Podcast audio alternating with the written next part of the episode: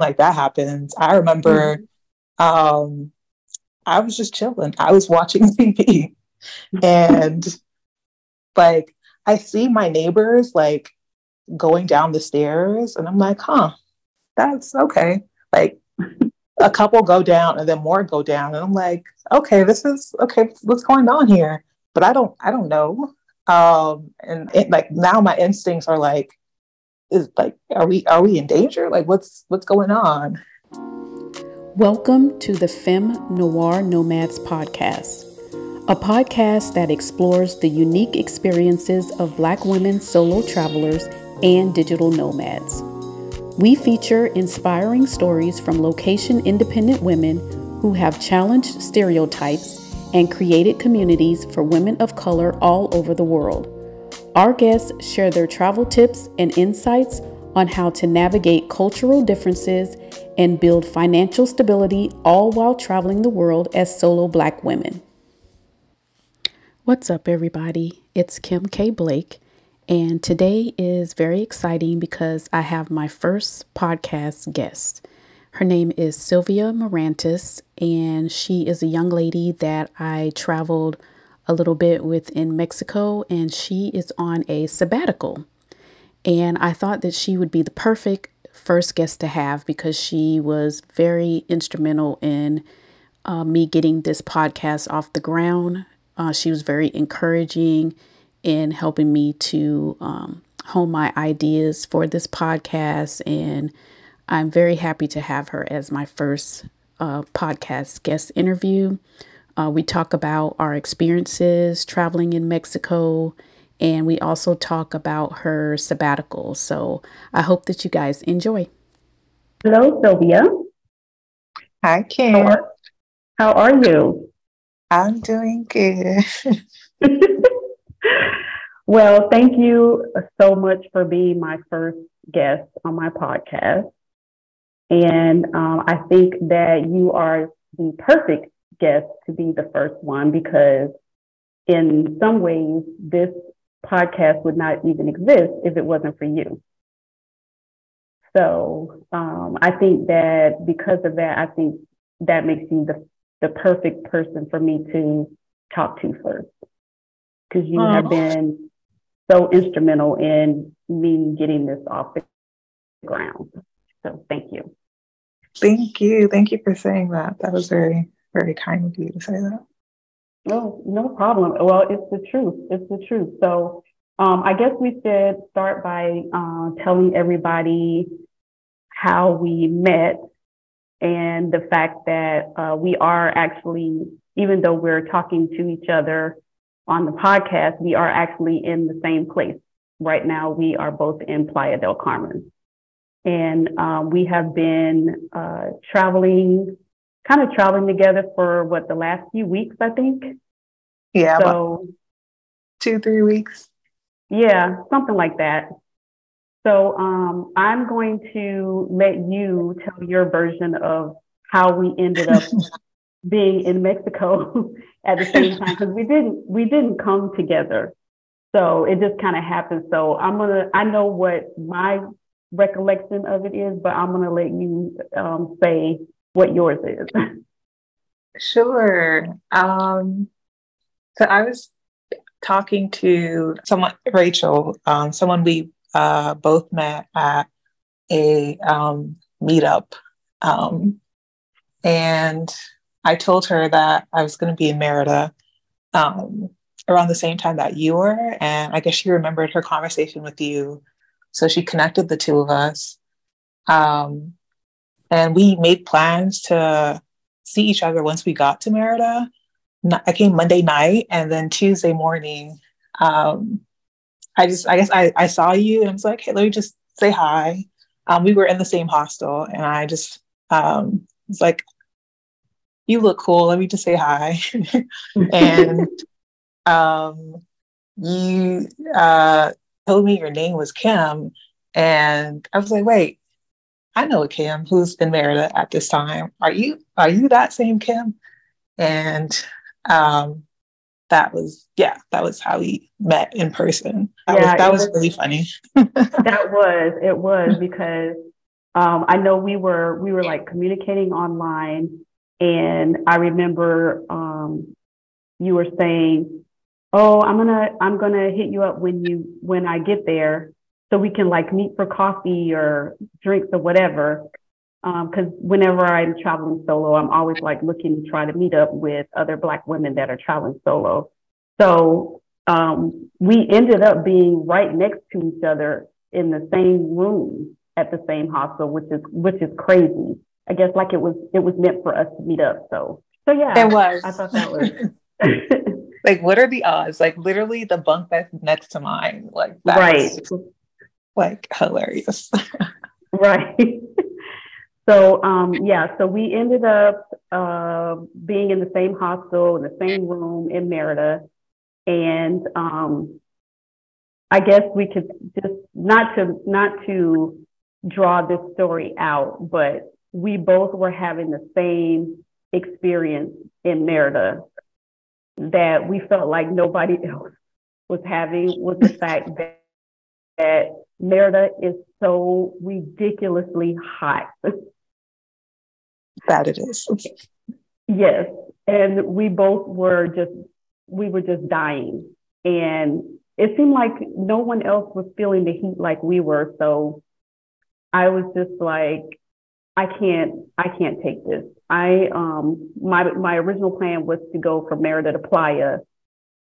And you were planning to go to Playa. Where was your original plan to go to? I was planning to head to, well, I was going to spend a month in Merida, and then afterwards I was planning on heading to Oaxaca. Oaxaca, right. That's what, I can't ever remember the name of that city. So yeah, I was planning on spending 3 weeks in Merida and then heading to Playa for a while. And we both just couldn't take the heat. And I ended up cutting my time in Merida short by 1 week and just heading to Playa.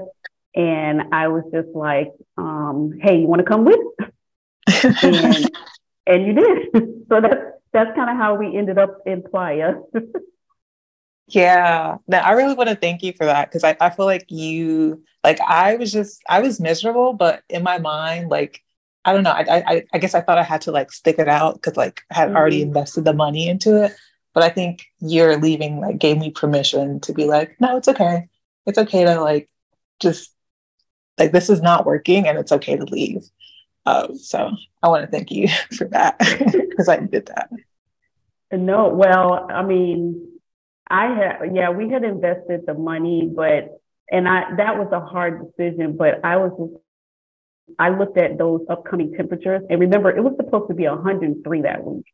Yeah. And I just was like, there's no way I'm going to survive that. So I'm just going to have to eat this and go. And I was so glad when you said yes, because you coming with me made the trip to Playa a lot easier. Because we took the bus, the auto bus from Merida to Playa, and your Spanish is a lot better than mine, so that was extremely helpful. So. I don't know if my Spanish is no. Do not deceive the people. My Spanish is not that great. It's better than mine. Like you know more phrases and words than I do, so that was very helpful, and it always helps to have someone there to experience those things with, to kind of, I don't know, it just gives you comfort when you have someone there going through the same thing you're going through. So, you know, it actually worked out good. I was glad that you agreed to come. That's true. It actually worked out really well. I guess I'm just like hard on myself about Spanish, but yeah, I think it was helpful having someone who could relate to the experience, and also just like that. I think I appreciated that as well. Yeah. And also for context, there was no AC where we were, in case people are like, it's 103 isn't so bad, 103 and no AC, just for context. Well, 103 is bad with or without AC. 103 is bad with AC. 103 is unbearable without AC. And yes. I don't know what the people of Merida are on. But I don't know how they survive those summer months without AC, because the places that we went to that did have AC, it wasn't on like full blast. Like I would be having that shit full blast, but they seem to be okay with it. So I don't know. It's a great place though. I guess we should talk about, because I don't want it to seem like we didn't like Merida, because we both really enjoyed Merida. Yeah, The people, the vibe there, the people there are super, super friendly. And the vibe is like, I say it's like a big city with a small town vibe. Yeah, it's a beautiful place. I would definitely recommend visiting there. And it's like known as like one of the safest cities in like North America. So we definitely felt safe walking around, even at night. Like you said, the vibe was great. People like were really friendly. Like multiple times, people stopped and asked us if we need help, if we were lost. So everyone was super nice. I would say if it wasn't for the heat, I would have stayed longer. The food was great too. And they have like museums and things like cultural like activities that you could get into. So it's a great city. It's just that heat is not hidden. Yeah. I really enjoyed it too. And I was really disappointed that we had to leave so early, because I would have loved to have finished out that next week. Because like you said, I really love the vibe and the friendliness of the people, the food. Yeah, the food was good. But when you're that hot, you kind of just spend your whole day like trying to find some relief from the heat, and there was no relief. Yeah. So as much as we love Merida and do recommend it, we recommend it for maybe in the fall. I think you will not regret it. So I just want to put that out there. I don't want people to think that we didn't enjoy Merida. We did. But now we're here in Playa. And I have to say, I really am enjoying Playa as well. Playa is not as hot as Merida. Playa to me is regular hot. Would you agree? I would agree, which is surprising because it's like only like 4 hours. I think it's a 4 hour drive. And it's the weather is like significantly more like better. Like this is bearable. Yeah, this feels like Florida. And also the people here in Playa, they believe in air conditioning. Unlike in Merida, they seem to not believe in it. And we were talking like we're trying to figure out why is Merida so much hotter. Like looking at it on the map, it just makes no sense as to why it's so much hotter there. I just don't understand it. I said it must be built on top of a volcano or something. That's the only logical explanation. We are walking on lava, so I don't know. But when we first got here, we stayed like closer to where the beach is, which is kind of in the touristy part. There are places in Playa, and let me know if you agree with this, Sylvia, where I believe that you could, if you stayed in that area, you could survive here on zero Spanish. It's almost like I would walk past people and hear like full English conversations, and everyone there spoke English. Was that your experience?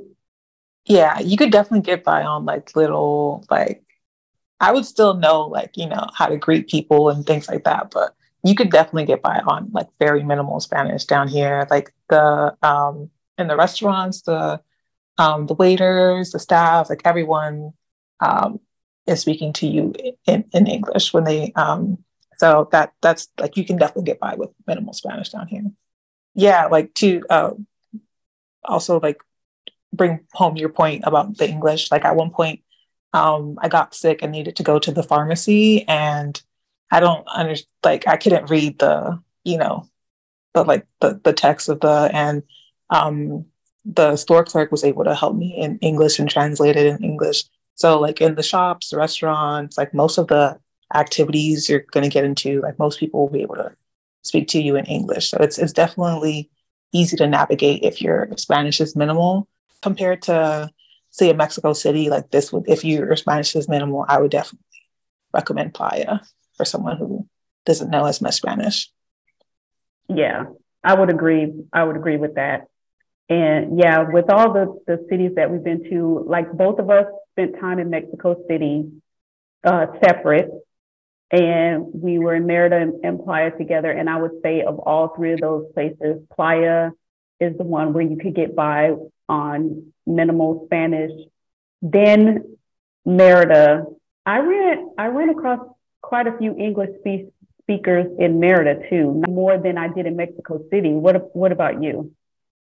Yeah, I would say Playa, I mean, Merida too. Like it's hit or miss with like the shop owners and the restaurants and things like that. Mm-hmm. But you can, there's like still a significant population of people who speak English. Like we were walking to the bus, the autobus, and we had our suitcases, and like two different people like stopped us in English and asked us if we were lost, if we needed help. Mm-hmm. So you'll definitely find people who will help you out in English if you need it. Yeah, that's true. Which to me, I would have never guessed that of all the places that we've been in Mexico, that out of those, Mexico City was the one where you needed the most Spanish, because that's like a major international city. Yeah. We talked about that too, like how, like both of us experienced that in Mexico City, where you definitely do need more Spanish to get around, and that can be that's its own story. Yeah, we both had experiences in Mexico City. I enjoyed Mexico City. It was my first city that I worked remotely in, so I didn't have a whole lot to compare it to. When you were in Mexico City, I don't know, what did you think about your experience there? I'm not gonna lie, it was tough for me. Like not having knowing Spanish as well at that time made it really, really difficult for me. Just for the most basic things, like, you know, getting groceries, or like, it just made it that much more difficult. And at the time I didn't I was having trouble with self-service. So I didn't have my language app. I didn't have it like on me. Like I needed Wi-Fi to access it. So like when I was just out and about, I didn't have a language app or like my Google Maps or like just things that I had come to rely on. So it just made things that much more difficult, being able to like communicate just the most basic things. So I would say it was tough for me just because I was pretty new to like solo travel and all that. So I think was what made it more difficult, but maybe for someone else who has a little bit more Spanish and, you know, I think that would definitely help make it the transition easier. Yeah, I would agree. I would definitely agree. I think I would have experienced more, because there were times where I just didn't do things because I wasn't really confident in my Spanish, but I had my Google Translate to rely on. So I can't imagine like what you must have had to go through if you didn't have, you know, your Google Translate and your maps. That makes it almost, you know, impossible. It's very difficult. So yeah, I can see why your experience would have been what it would have been. And then like when I was in Mexico City, I met a group of really cool they have a really cool Black community there of expats and nomads passing through, which I was able to meet, and that really, really helped me have a good experience. Did you have that experience? Were you able to meet anybody when you were in Mexico City, or no? So I met a couple people towards the tail end of my trip, but I didn't do what you did. Like you beforehand reached out to people, and I was just like, I'll just, you know, go there. And maybe like a week or two before I was like, start like getting on the Facebook groups, but I didn't do as much like reaching out as I could have done. And so when I got there, it was just very overwhelming, and I didn't know anybody. And it's not like you can just like you see people out and about. It's like a city of like 25 million people. So you're not seeing people just walking out. Like you're not connecting with people that way, I should say. And so, yeah, I think I was relying on more like natural connections. Like maybe I would see someone in a restaurant and I would say hi or like things like that. But that was not like, just the amount of people in that city alone is not conducive to just, yeah. Like you would just meet someone in like a grocery line and say hi. Like that's not happening.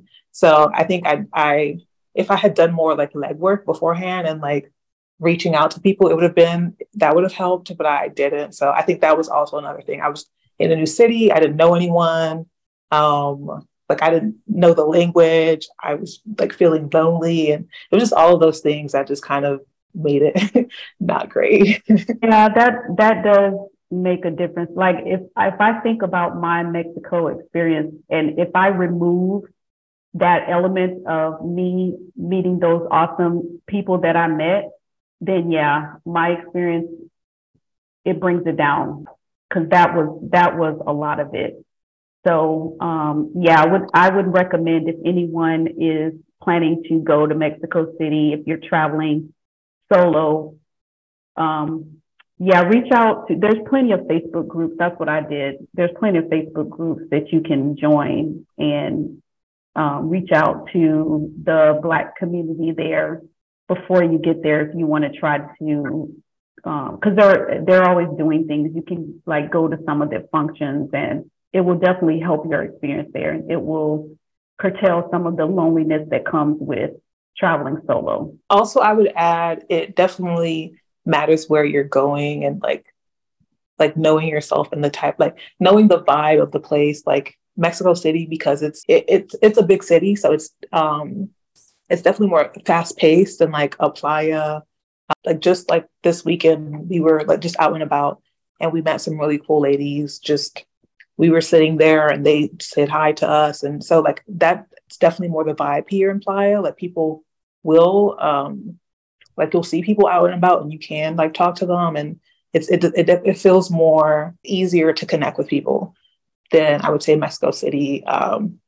So that I think that also is something to consider, just like where you're going and the vibe of the city. I 100% agree with that. Yeah. There have been many times where we have been just walking around Playa, and we will see other Black people. Black folks are up in Playa for sure. And then Rachel, our friend that we met here, she kind of helped us to some of the Instagram pages that you can follow that will show you like what's going on. They always have things going on here. So that's something that I really like. And I did the same thing in Merida. I reached out before I got there and got connected with some Black ladies that were having something that they invited me to. And I met some really awesome women, and, had a really good time. So right now, like I said, we are in Playa, and this is your last day in Playa. So you are actually leaving tomorrow. And tell us, like, where are you going, and how are you feeling right now? Are you nervous, scared, excited? Like, what are you feeling right now that today is your last day in Playa? Yeah, I'm feeling all the things. Yeah, just hearing you say this is my last day, I don't think it like registered for me that like I know it, but like hearing it said out loud was like, oh yeah, that hit different. Because I've really enjoyed my time here, and so I'm feeling that. I'm feeling like kind of sad to be leaving. But also excited about, what's to come, and nervous, and yeah, all of the things. Yeah. I'm feeling a little sad too. I'm leaving the day after you, so my time here is short too, but I'm going home for a little while. but you are moving on to Spain. That kind of gets me to like what I really wanted to talk to you about, and the main reason why I wanted to have you as part of my podcast, because you are on a sabbatical, and I have never met anyone that's actually done a sabbatical before, let alone a Black woman. So I'm very interested, and I think that other people will be very interested in your story. So I wanted to ask you about what were you doing before your sabbatical, before you started, and then what was it that inspired you, like, to take a sabbatical? How did you come to that decision that you were going to take a sabbatical? Yeah. So before my sabbatical, I worked in arts education, mainly nonprofit, and like the operations side. And I was working a 9-to-5, and I actually had some flexibility with my job because we were remote. So that was great. And that I was around that time, I was like watching a lot of content and podcasts around folks who are moving abroad, digital nomads, people taking sabbaticals. And I actually I knew I wanted to take a sabbatical at some point. I was thinking maybe in a year or two. Yeah, no, 2024 was my goal, June 2024. And so I was actually saving towards that goal at that time. And just a couple of things happened at work that kind of just made it just clear to me that it was time to leave. And I was looking for another position, and I was job searching, and I was already feeling burnt out, and just adding job searching on top of that, it just kind of I got to a point where I was like, this is too much. And I really want to break right now. I just really just want to leave all this behind and just have a moment to myself where I can just be and just figure out what I want to do next. I don't think I ever had that moment. I know we talked about gap years before, and the luxury of having a gap year, and I never had that. So I think for me, it was just I knew I needed a pause to just figure some things out. By that point, I had been saving because I think I was halfway towards my goal.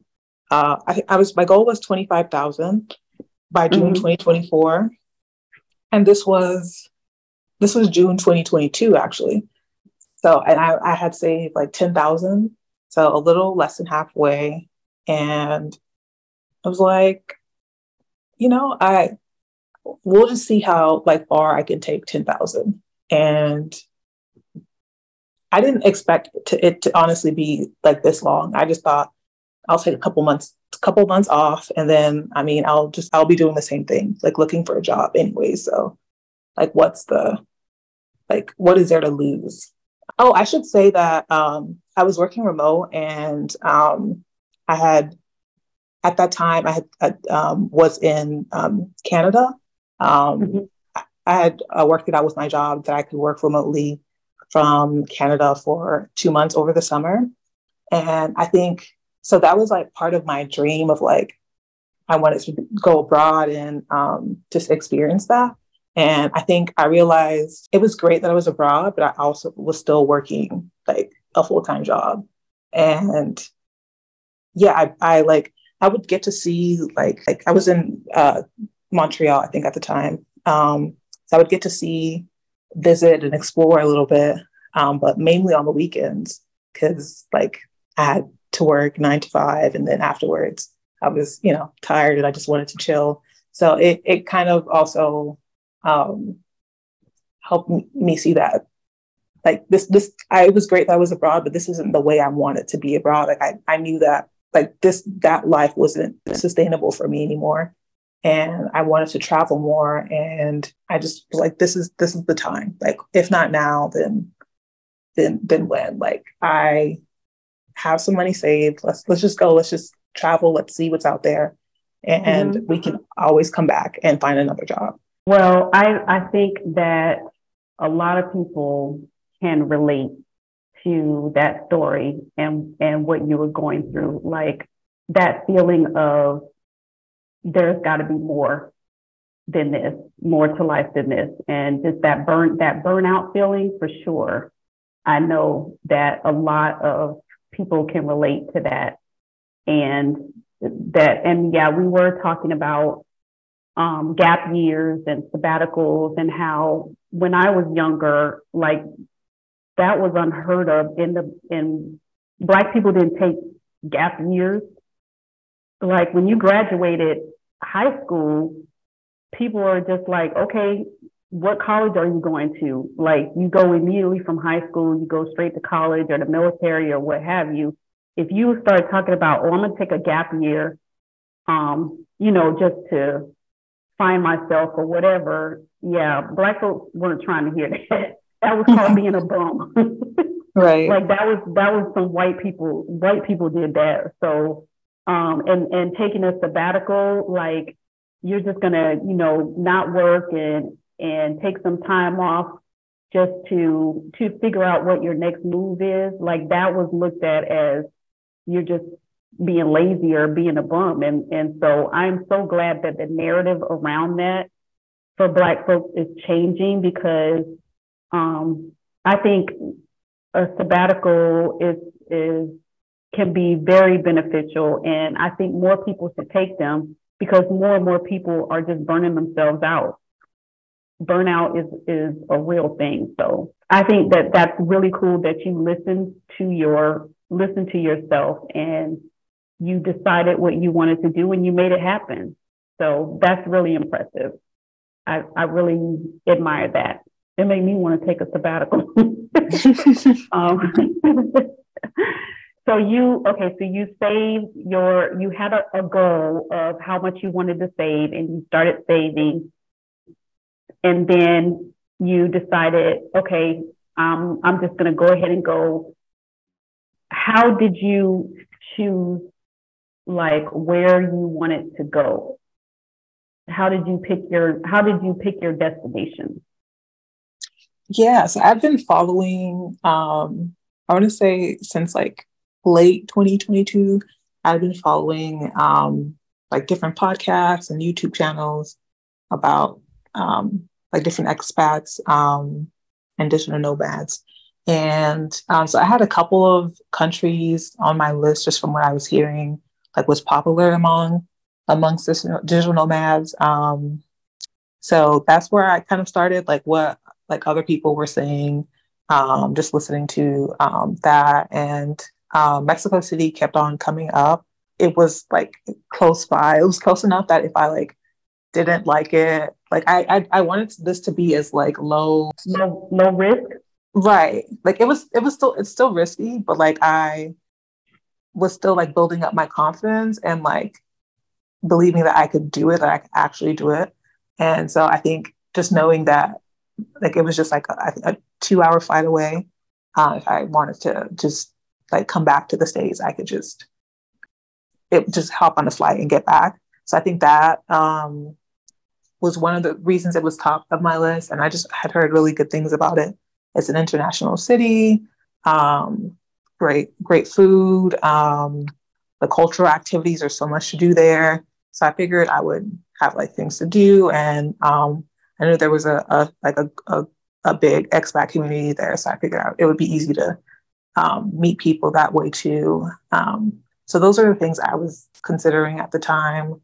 I think had I done more research on things like we were talking about earlier, like language, I think I would have chosen differently. I probably would have chosen Playa if I had considered like how much language would play a factor into my experience, which sounds like duh now, but like at the time I was like, yeah, I mean, there's, you know, like they're figuring it out. The expats there are like, because I also watch videos and people are like, you can get by with minimal Spanish.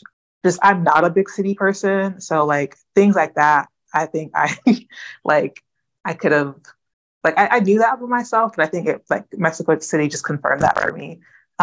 So I think, and it's all just experience. I learned more about myself, so I don't regret it. But I think for people who are thinking about like picking a city or picking like their first destination or whatever, those are some things I would recommend thinking about, just the type of vibe you want, language, the community there. Just knowing what's important to you, looking for those things. I think you're exactly right. And I just want to reiterate like something that you said about Mexico City. I also was, when I was doing my research to go there, I was getting a lot of the, oh, you can get by on minimal Spanish. And I mean, they're not wrong. You can, but what we're saying is that it does impact your experience. That's the thing. I agree with you on that. And then also when you were talking about figuring out like what you like, you knew that you're not a big city person, but you still went to Mexico anyway. And those kind of experiences, they just help you learn more about yourself. I think we both have learned so much about ourselves in these past few weeks, and travel does bring that out in you. You learn like what you like, what you don't like, what you value, like all of those things. Yeah, I think that's why like I don't regret any of my experiences, like the challenges, like it's all learning. I like, there's one of my favorite quotes, it's like, there's no failure. It's all learning. So I definitely like take that to heart. Like I'm learning more about myself as I go. And, cause there's just some things you just won't know until you get there. One of my favorite things about being in Mexico is just how, generous the people are. Yeah. Oh my God. Yes. Yes. And that's in all 3 cities, in all of Mexico. I'm just blown away by how friendly and helpful the people in Mexico are. And because I was expecting like, you know, kind of like how in the United States, if people, you know, have an accent or don't speak the language, you know, we'll get frustrated with them. It's like, oh, they don't know English, or why they come here if they don't know English. Like I was expecting that type of frustration with me, but no one ever got frustrated with me. Like I should know, like I'm in your country, so I don't expect you to know, like my language. I should know your language. Like those experiences are like beautiful, and it's challenging, but it's beautiful. But also I think like to the point of like how difficult it is, it's like that for like every meal you go to, for like every time you go to the grocery store, it's like having to like navigate that with everything you do. I think that's the thing I didn't think about. Like I knew like it would be difficult, but I didn't think about like just the small things of like, I need to get milk and eggs. And like, you know, it's like, now I have to, you know, like just basic things like asking for directions, or like, it's the smallest things that like accumulate into like, and it just adds up. Yeah. So. It can get really tiring. I remember, I didn't think about that either. I was just like, oh, I'm going to go spend a month in Mexico and I will have my Google Translate and I will be good. And it didn't really hit me. And we were talking about this, it didn't really hit me until, so I flew from Tampa to Houston. And then from Houston to Mexico City. So I'm sitting at the gate in Houston. And they're doing the announcements for the flight, and they do it in English, and then they do it in Spanish, and then everybody around me is speaking Spanish, and I have no idea what's going on. And then that's kind of when it first hit me, like, oh, did I think this through good enough? And so I'm like, oh, it'll be fine. It'll be fine. So I get on the plane, and when we touch down in Mexico City, and then that's when you first hear, oh, everything is in Spanish. Like, fundamentally, you know that, but it does not hit you until you get there, and it's like, oh goodness, like, yeah, I have no idea what's going on. Right. Everything is in Spanish. Then you start questioning your decision. I start questioning, like, did I think this through? Well, at this point, you know, it's too late now. I'm here. I'm going to have to make it work. And we did.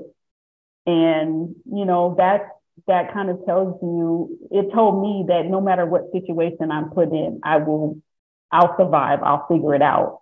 It may be difficult, but we made it work. We got through it. Like, there were a couple moments of like, what have I done? But I'm going to say that, like, one of the hardest moments, because Mexico City has like earthquakes. I want to say semi-regularly. Yeah, regularly. They do have them regularly. The ground is always. And I didn't know that before I got here. Like, I don't feel like that's common knowledge, or at least not to me. And I remember, but the siren is more like, I didn't know what it was. Cause you know, Mexico City, there's a lot of noise. There's cars honking. There's the little, it's very noisy. With going around with the furniture. There's so much going on. So like the siren just seems like another noise. It does not register in my brain as like, get up and go. So I remember the first time experiencing an earthquake, and I didn't know what was going on. I was just chilling. I was watching TV, and I see my neighbors like going down the stairs, and I'm like, huh, that's okay. Like a couple go down and then more go down. And I'm like, okay, this is okay. What's going on here? But I don't know. And I'm like, is this now my instincts are like, is like, are we in danger? Like what's going on?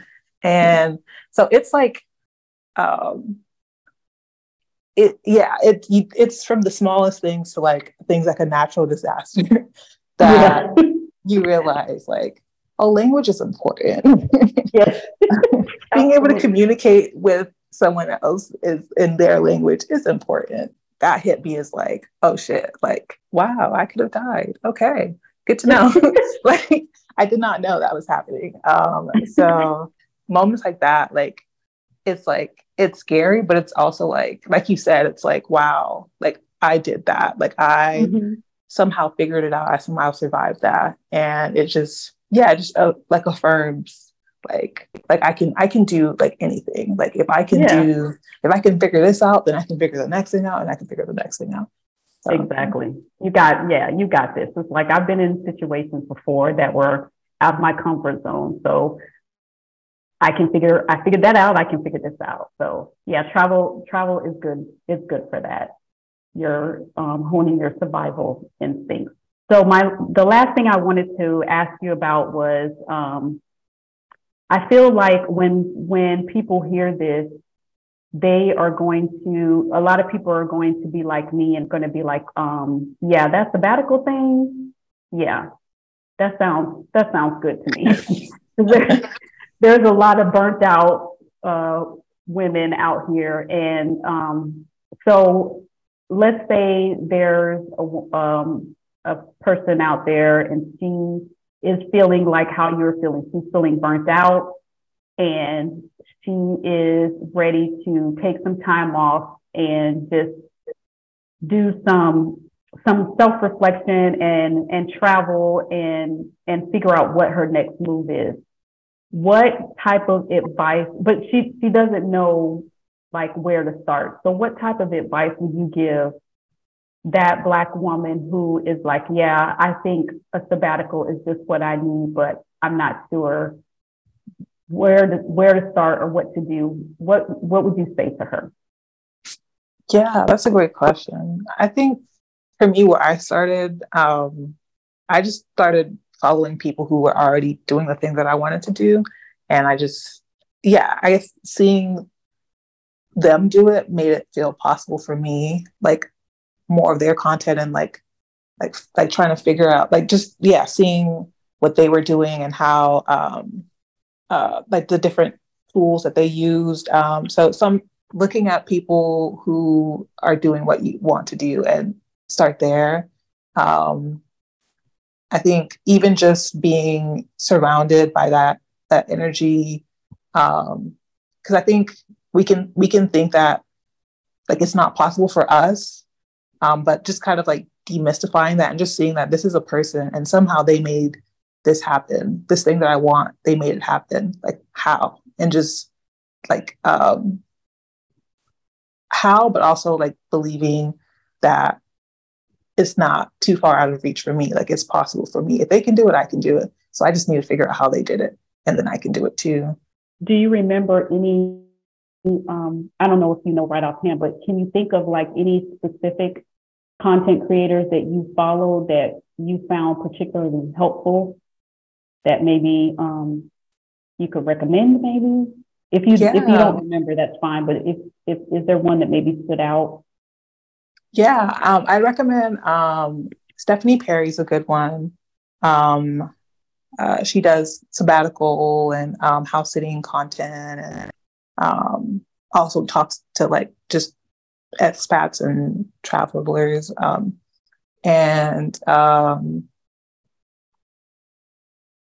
Who else?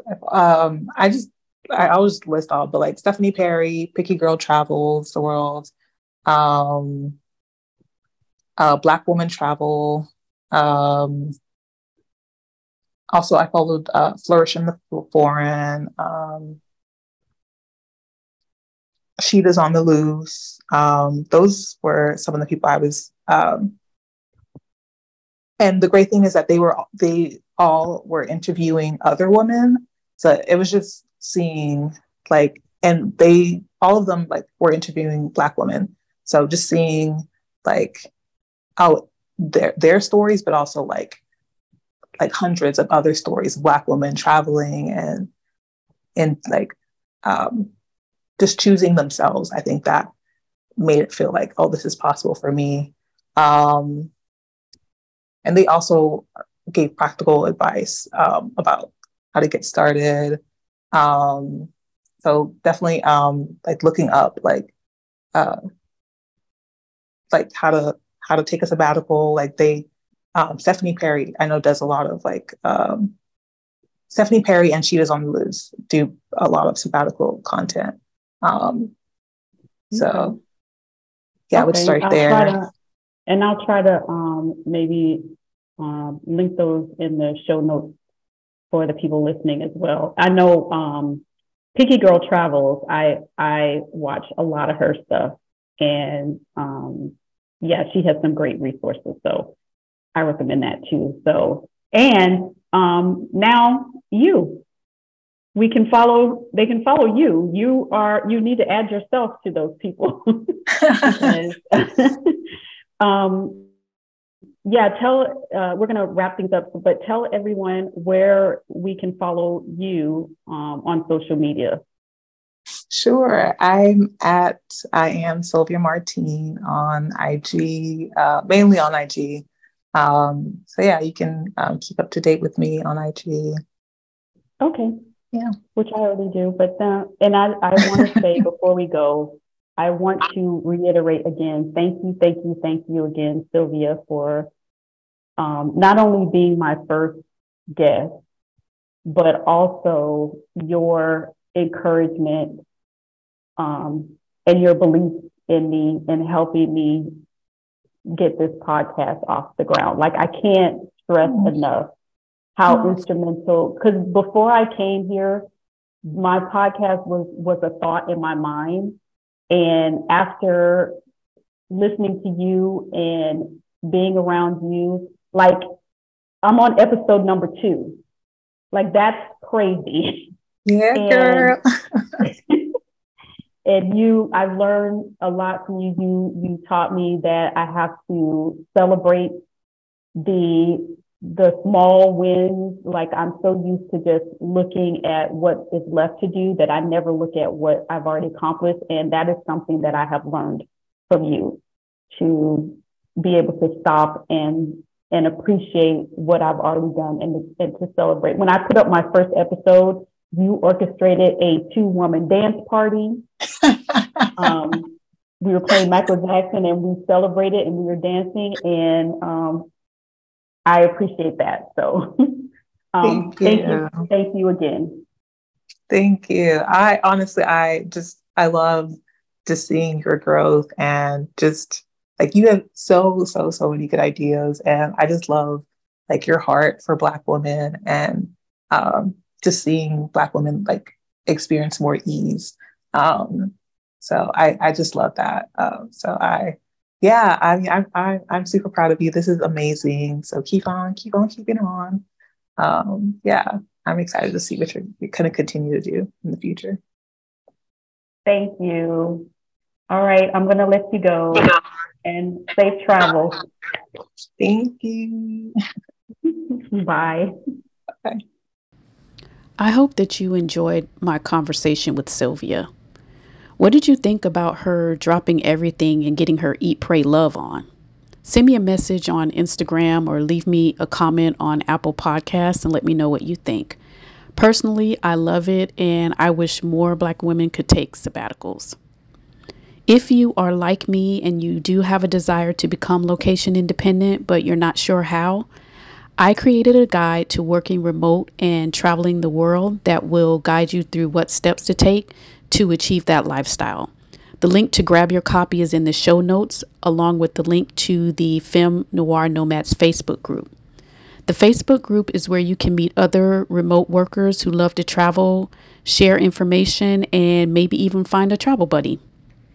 Finally, if you enjoy hearing about these amazing women in travel, please subscribe and leave a review on Apple Podcasts to help more people discover the show. And I can't wait to bring you more incredible stories. See you in the next episode. I love us.